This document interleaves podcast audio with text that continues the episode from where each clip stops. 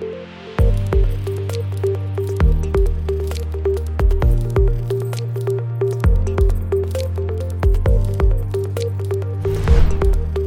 everyone, welcome to the Slice of Healthcare podcast. I'm your host, Jared Taylor. Today I'm joined by Dr. Eden Brown, the clinical director at Meditelecare. How are you today? I'm well. How are you today?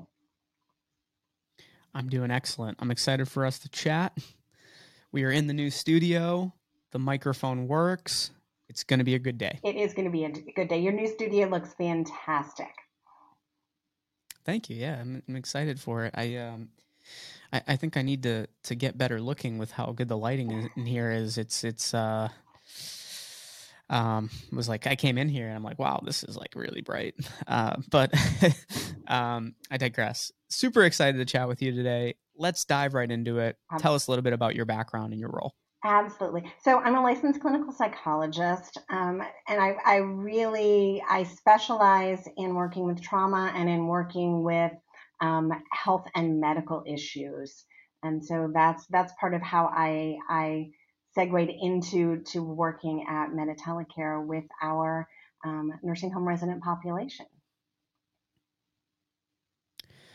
And you've been practicing for about 12 years now I've been right? for about 12 longer years? than that um, I, I, originally i started at the va hospital in washington d.c with a background in, in combat trauma and then i was in private practice for a long time um, and now i've been with meditelecare for over five years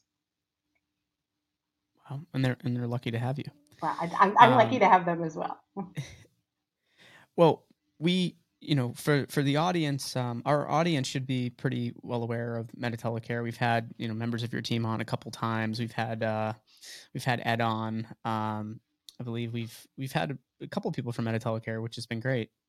And then I always run into people from the company at, at conferences. But uh, for today's conversation, we're going to talk a little bit about uh, the challenges that uh, COVID brought um, over the last like two years. And we're going to dive into a little bit on telehealth uh, as it relates to mental health.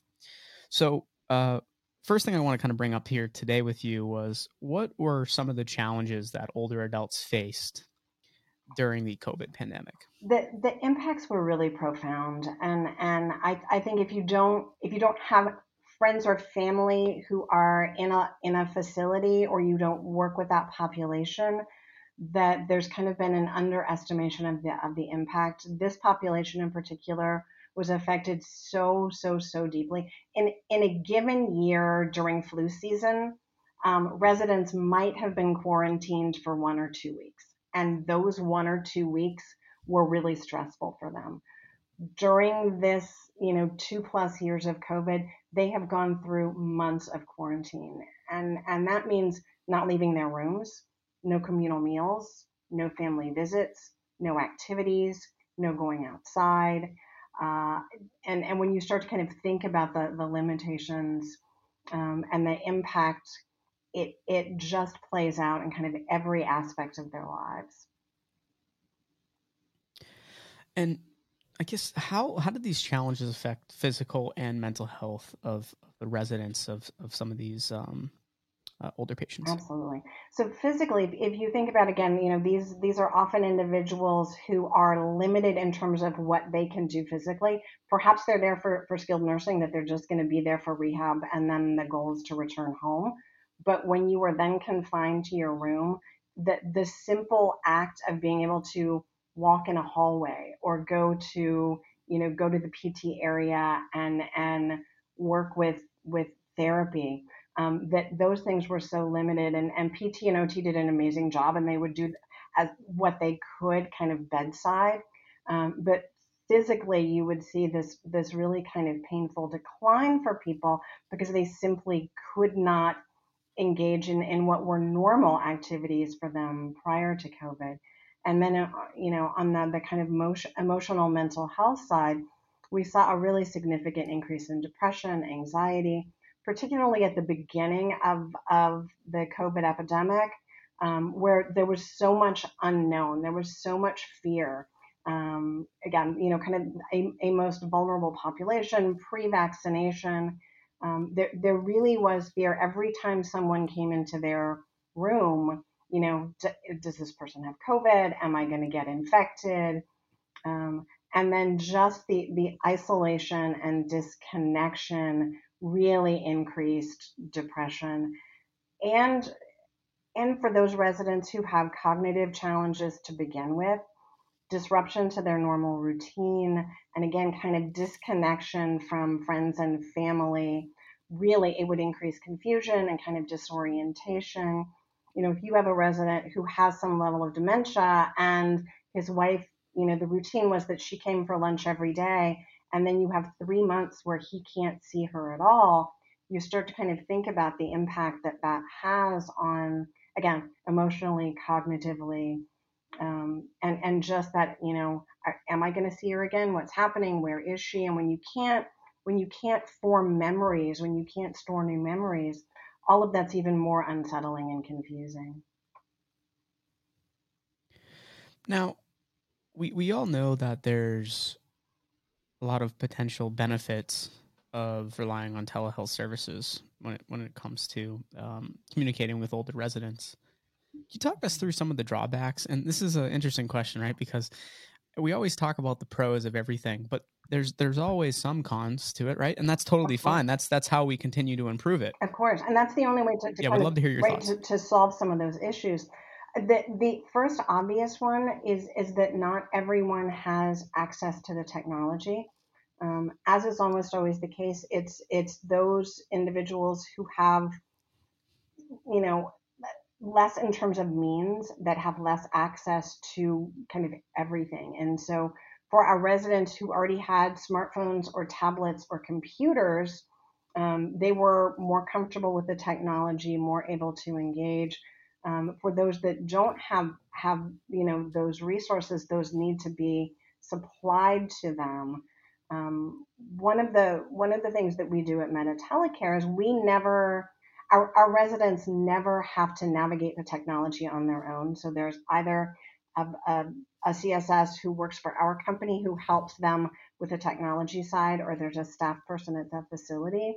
You know, because certainly for someone who has you know visual impairments or hearing impairments, asking them to be able to then navigate you know technology and set things up and when there are you know internet issues which unfortunately just happen um, you know that that we never want that to be an additional stressor for them so for for older adults um, again who, who may still be in their home but don't have don't have access to, to internet don't have access to technology.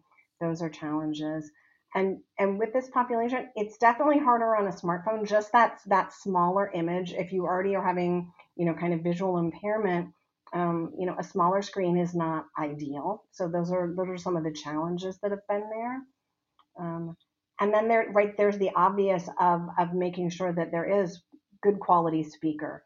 Um, do they need headphones so that they can really have additional access? Um, if if you know do there does there need to be some closed captioning there for those that really are you know hearing impaired? Um, yeah it's it's interesting too because there's definitely a lot of um, uh, other i guess there's some intriguing drawbacks there that other areas of telehealth would never see right you're dealing with older adult residents the caption piece, maybe they don't see well, so maybe there's a bigger font. Uh, maybe they don't hear as well. So the the vo- like you were saying with the speakers, the volume needs to be louder. So um, it's interesting how we look at the different age groups that would be using mm-hmm. telehealth and how the drawbacks differ based on that age. Um, so it's very interesting. Now, uh, my my question to you, Dr. Brown, uh, as, as we kind of wrap up here, is what does the future of virtual telehealth services look like? Um, and then I have a part two to that.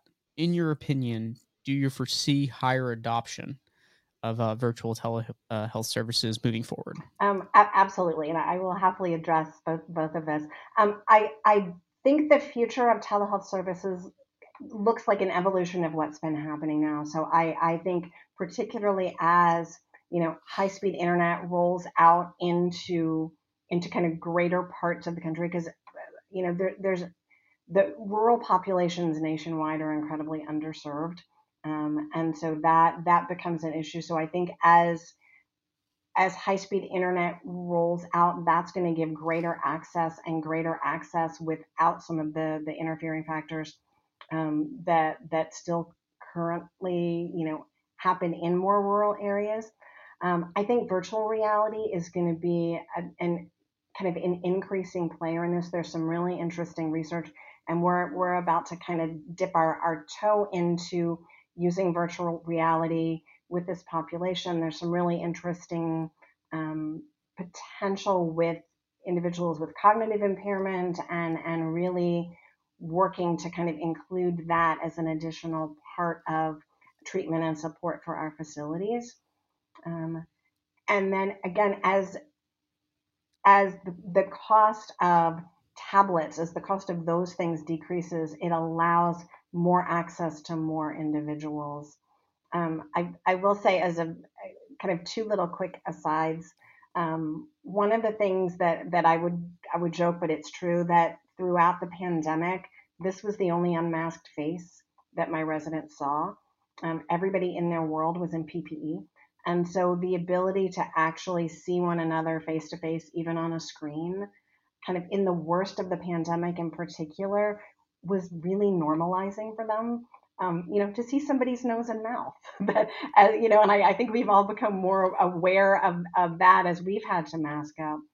Um, so that's that's been kind of an interesting piece. And then I absolutely love when my residents will say to me, you know, my grandson wanted to Zoom with me, and I told him, I know how to do that. I do that with my doctor.